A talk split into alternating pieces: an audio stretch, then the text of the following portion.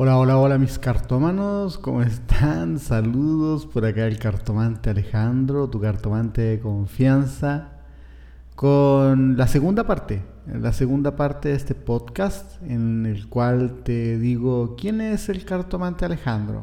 Hacía tiempo que tenía pendiente esta segunda parte, ¿verdad? Hacía mucho tiempo que tenía pendiente esta segunda parte y, y quiero continuar quiero continuar eh, lo que quedó pendiente, ¿verdad? Así es que si no has escuchado la primera parte, yo te recomendaría, para que me conozcas un poco más antes de seguir viendo este video, que vayas acá arribita, al lado derecho de tu pantalla, va a aparecer una tarjeta donde está el primer video. Entonces yo te recomiendo, si no has visto la primera parte, bueno, anda a ver la primera parte de este podcast y luego ves esta segunda parte, ¿ok? Así es que si no lo has visto, anda a verlo. También, si no estás suscrito o suscrita al canal, te invito a que lo hagas. Suscríbete al canal para que compartas conmigo estas aventuras, ¿verdad? Estas aventuras que empezaron hace aproximadamente unos cuatro meses acá en, YouTube. Bueno, el canal tiene como un año, ¿verdad? Pero realmente yo empecé hace como cuatro o cinco meses a darle fuerte acá a YouTube. Así es que te invito a que te suscribas para que me acompañes en esta aventura del tarot, de las mancias, de los cuentos, las mentiras y las aventuras que, vivimos acá cada día. En las transmisiones en vivo platicamos, las pasamos bien, nos reímos, etc. Así es que suscríbete y activa la campanita de notificaciones para que estés al tanto de todo lo que subo al canal o de cuando estoy haciendo transmisión en vivo. Ok, ¿en dónde quedamos en la historia? Quedamos en la historia cuando yo prácticamente el año 2006, en diciembre, me vine a Estados Unidos, ¿verdad? Y empecé a, y continué, digamos, atendiendo a, mi, a la gente que tenía como, como tarotista, cartomante en Chile. Yo atendía a la gente que tenía en Chile. La atendía a través de, la atendía a través de Messenger, ¿ok? Yo atendía a la gente a través de Messenger. Em, esta aplicación que nos permitía comunicarnos por videollamada, etcétera. Messenger era mi aplicación favorita. ¿Por qué? Porque me permitía comunicarme y ver a las personas. Entonces yo, cuando ya estaba acá, me era mucho más práctico mirar a las personas, ¿verdad? Porque también tengo la habilidad de, poder mirar a las personas a la cara y poder sentir cosas a través de, sus ojos, ¿verdad? Uno, uno, uno ve los ojos de las personas interpreta sensaciones, emociones, situaciones y, eran cuestiones que se me, se me daba muy fácilmente.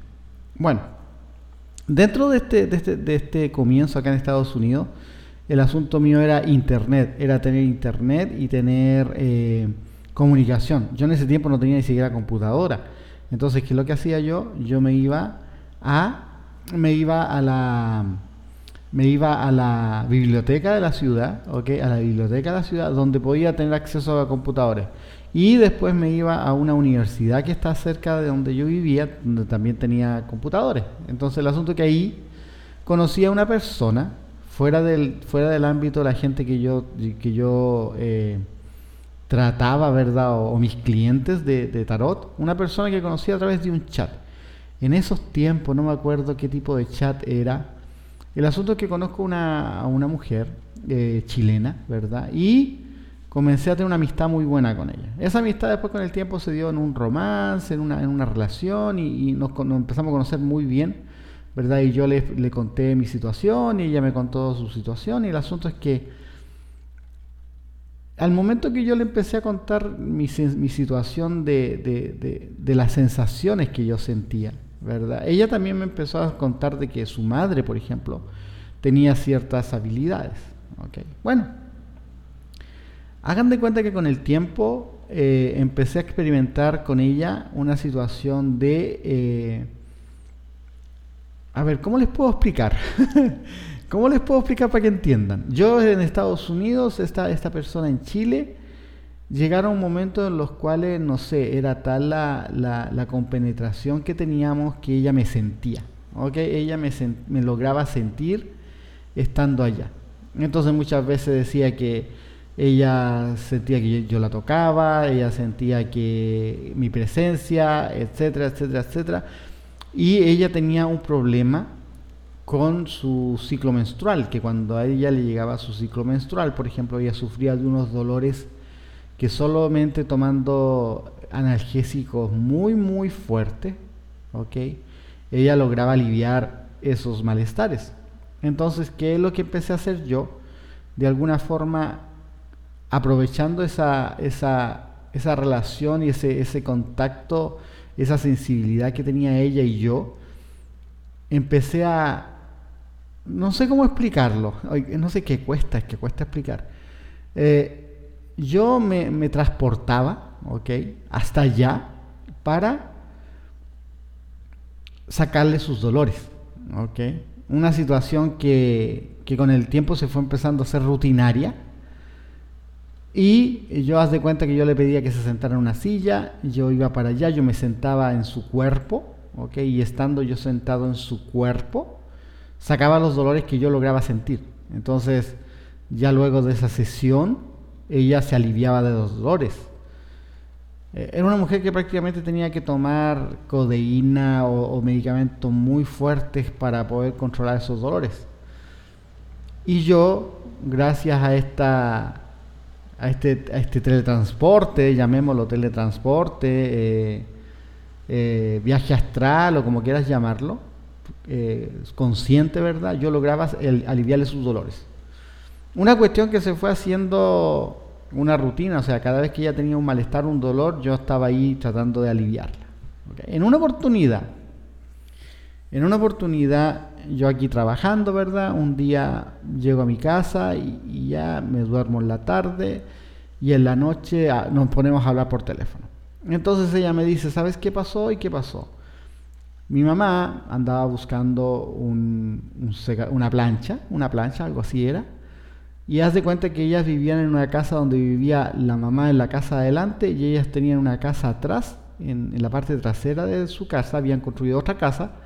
Entonces la hija vivía en la casa de atrás y la mamá vivía en la casa de adelante. La mamá fue hacia la casa de atrás a buscar esa plancha, ella no estaba en ese momento en la casa. Y cuando la mamá creo que subió al segundo piso donde tenía el dormitorio, me vio durmiendo en la cama. ¿Ok? Pero la mamá, como me conocía un poco y sabía de mis habilidades, no se sorprendió. Simplemente agarró lo que tenía que agarrar y salió. Cuestión que después le contó a ella. Y ella luego cuando hablamos por teléfono me dijo muy entre sorprendida y asustada la situación y me preguntó, bueno, primero me preguntó, ¿qué estaba haciendo a tal hora? Pues nada, creo que estaba durmiendo la siesta o algo así. Oh, me dice, porque resulta que esto y esto pasó. Mi mamá te vio acá durmiendo en mi cama.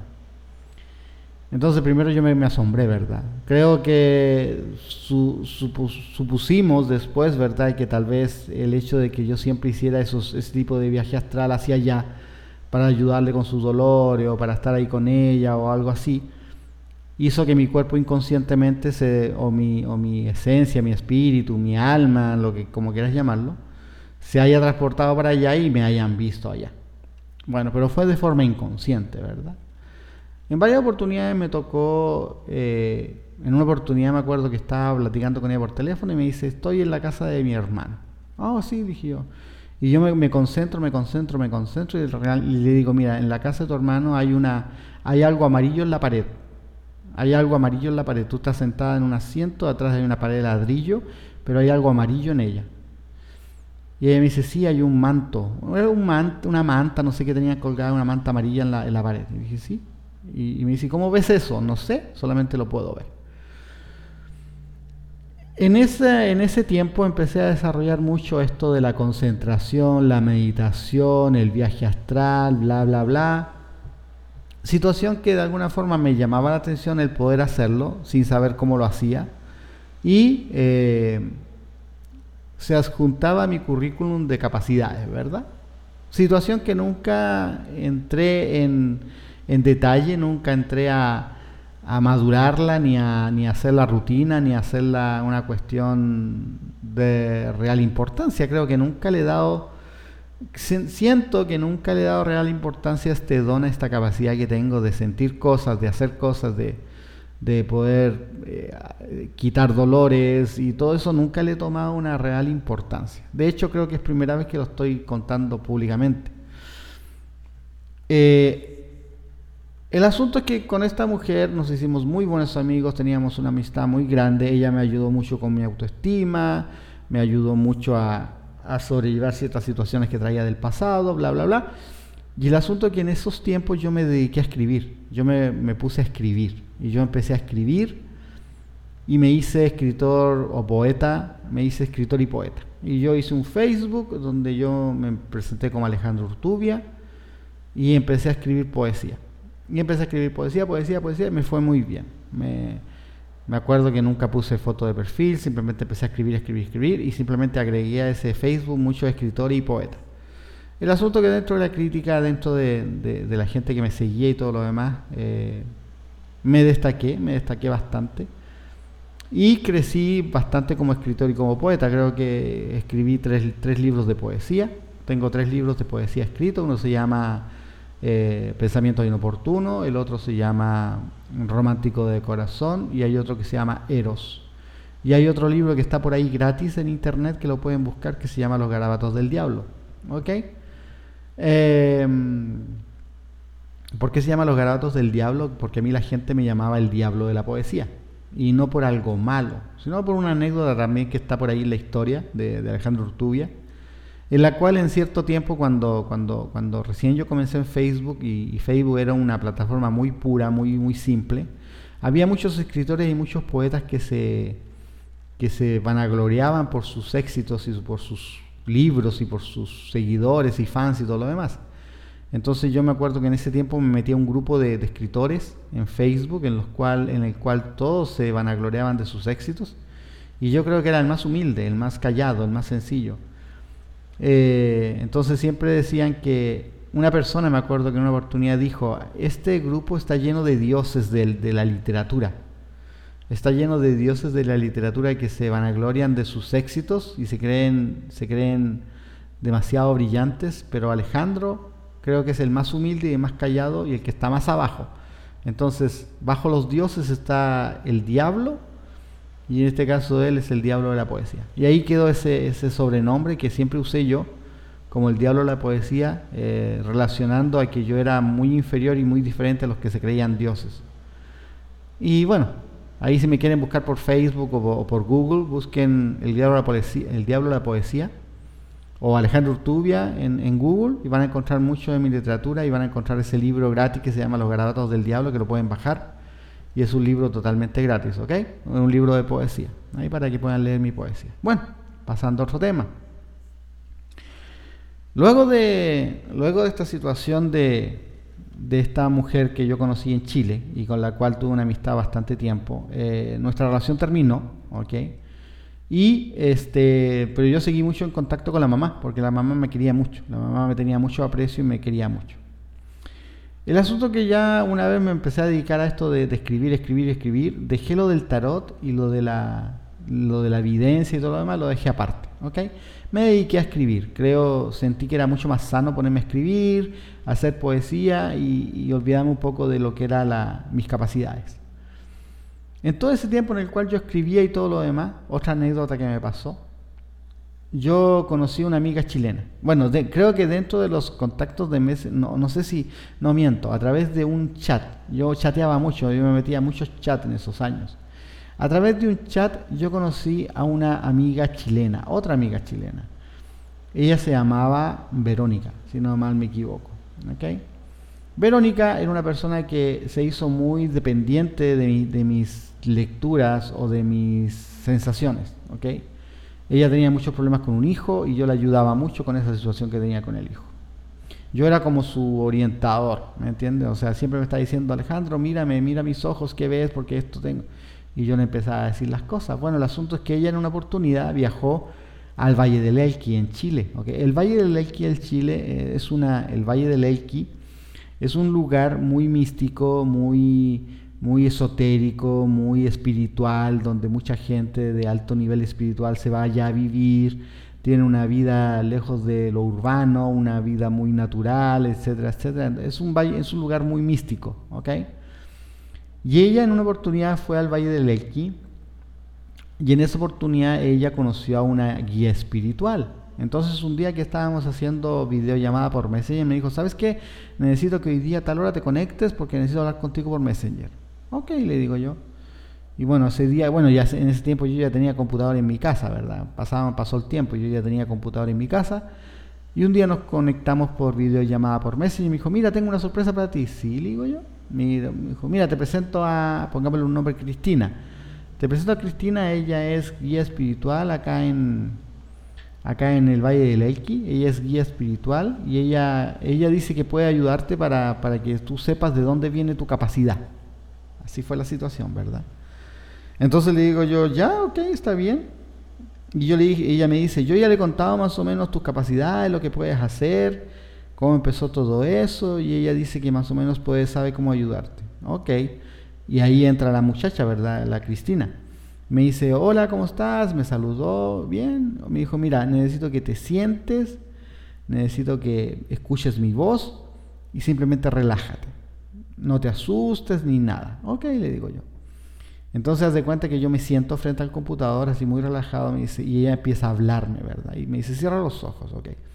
Escúchame, bla, bla, bla. Me hace como una sesión de, una sesión de relajación, ok. Me dice, yo en estos momentos voy a entrar en tu pecho.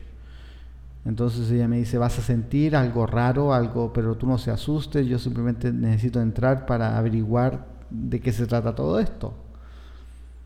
Hagan de cuenta que fue una sensación, creo que una de las sensaciones más raras que he sentido en mi vida, en la cual sentí que alguien se metía en mi cuerpo. Creo que era la misma sensación que sentía la amiga que yo tenía, a la cual yo me metía a su cuerpo para aliviar sus dolores, ¿verdad? Entonces yo sentí que algo se metió dentro de mí, pero era algo muy grande, era una, una sensación de, como que te abrían el pecho y de alguna forma algo se metía dentro de ti y, te ardía y, se sentía una energía, un calor. Fue una sensación bastante agobiante que a mí se me notó cuando empecé a acelerar mi, ritmo cardíaco y mi, respiración. Y la otra amiga que estaba ahí también me decía, relájate, relájate, respira, relájate. Uf, me acuerdo y me, me da como una ansia. Al final esta mujer sale, ¿verdad? Sale y me dice, ya, me dice, y ella me dice, tú hace mucho tiempo tuviste a alguien, conociste a alguien, una, era una mujer mayor que de alguna forma te cuidó y ella era una guía espiritual, ella era una meica, ella me dice, era una meica, era una mujer que ayudaba a la gente, tenía ciertas capacidades y dones y ella cuando murió te donó o te dejó esos dones a ti, porque tú eras la única persona en la cual ella podía confiar y que ella sentía que podía de alguna forma eh, continuar su legado.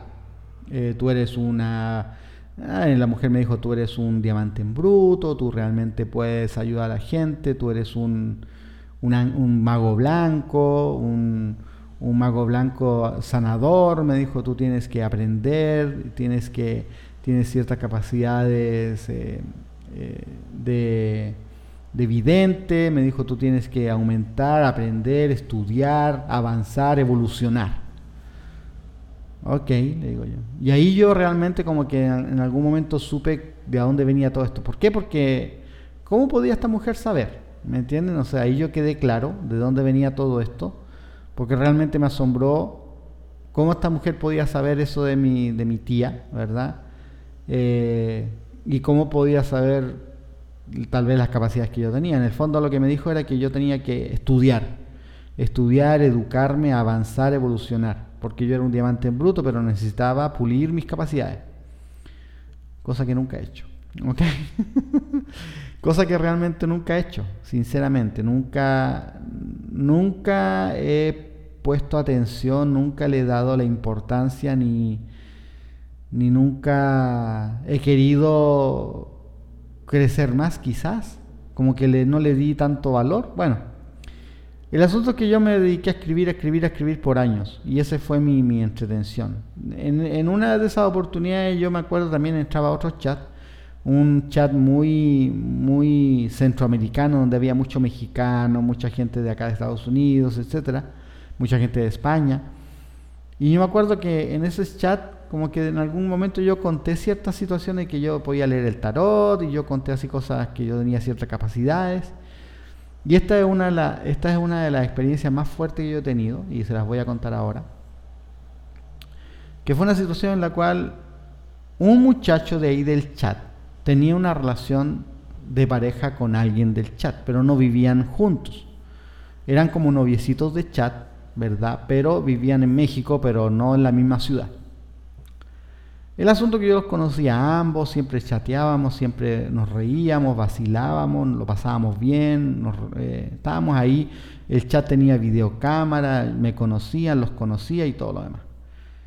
En una oportunidad, la muchacha esta tuvo un accidente de carro.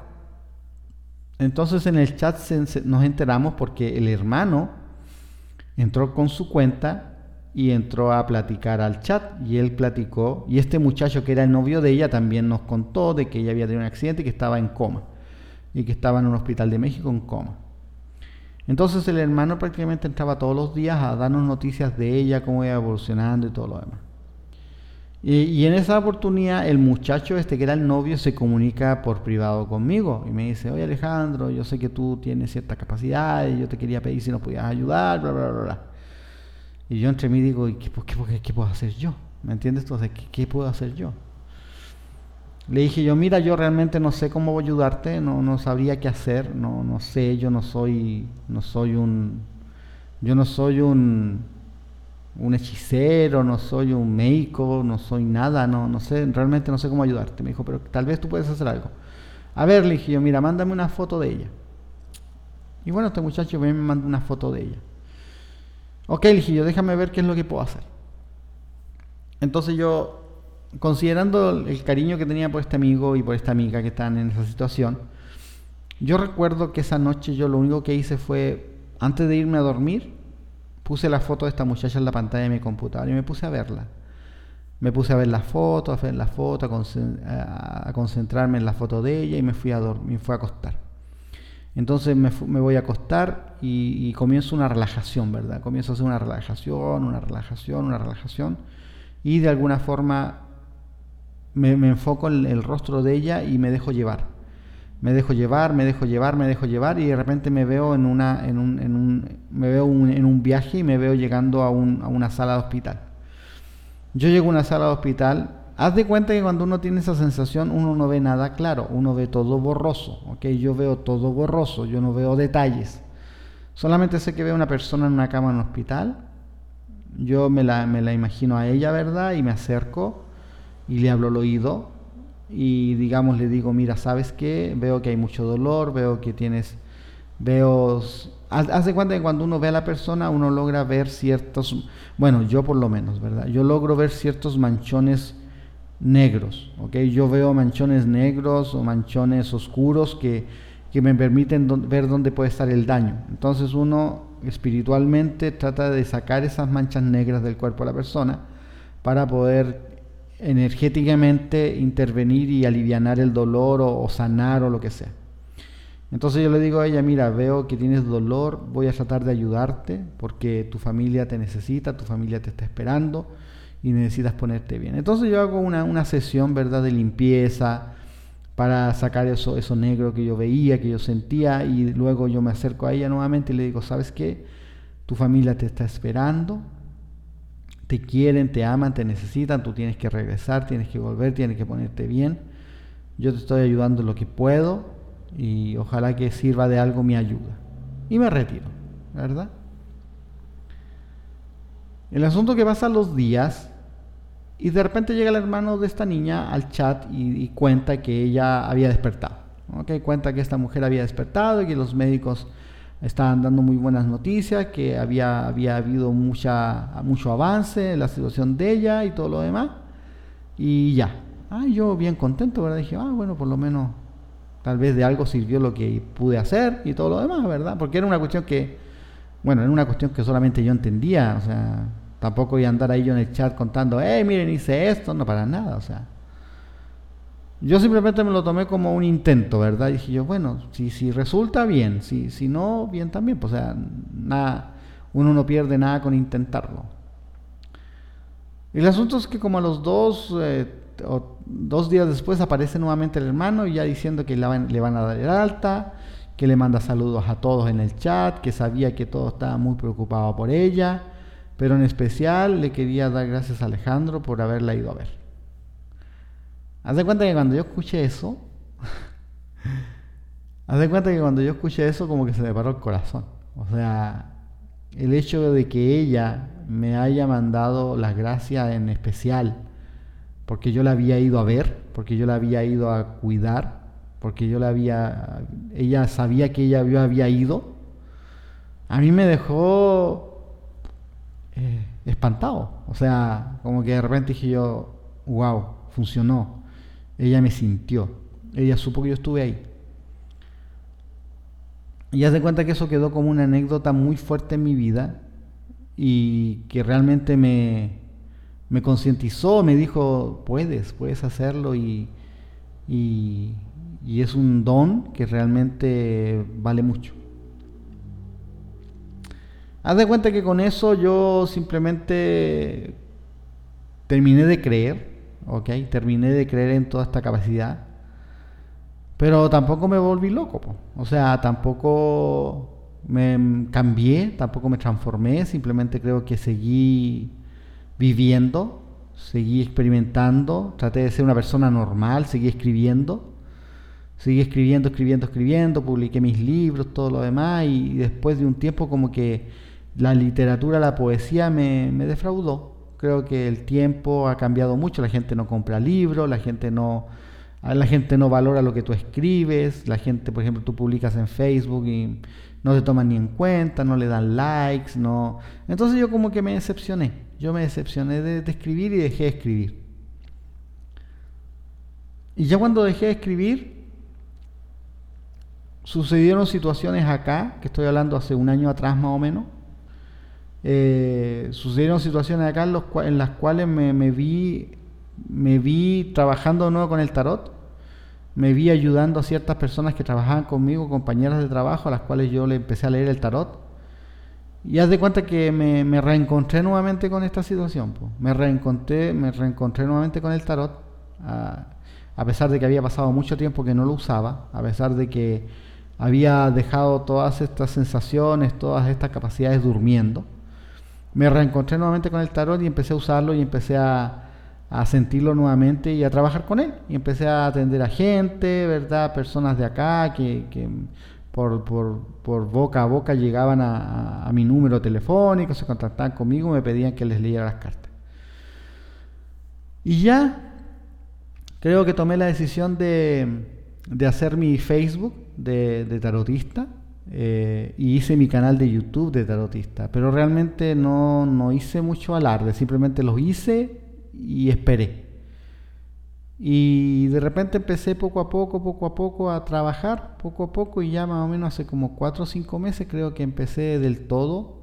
Creo que empecé antes en Facebook a hacer muchas transmisiones en vivo, a hacer lecturas de tarot, y, y empecé, y empecé, y empecé, y empecé, y empecé a, hacerme conocido por mucha gente y empecé a tener mi, mi, valor, ¿verdad? O sea, la gente empezó a valorar mis capacidades y, poco a poco me han ido siguiendo y poco a poco me han ido acompañando. Yo a mucha gente le hago lecturas gratis y a mucha gente yo estoy ahí en, Facebook, pero pasó que hace un tiempo atrás Facebook me, saturó.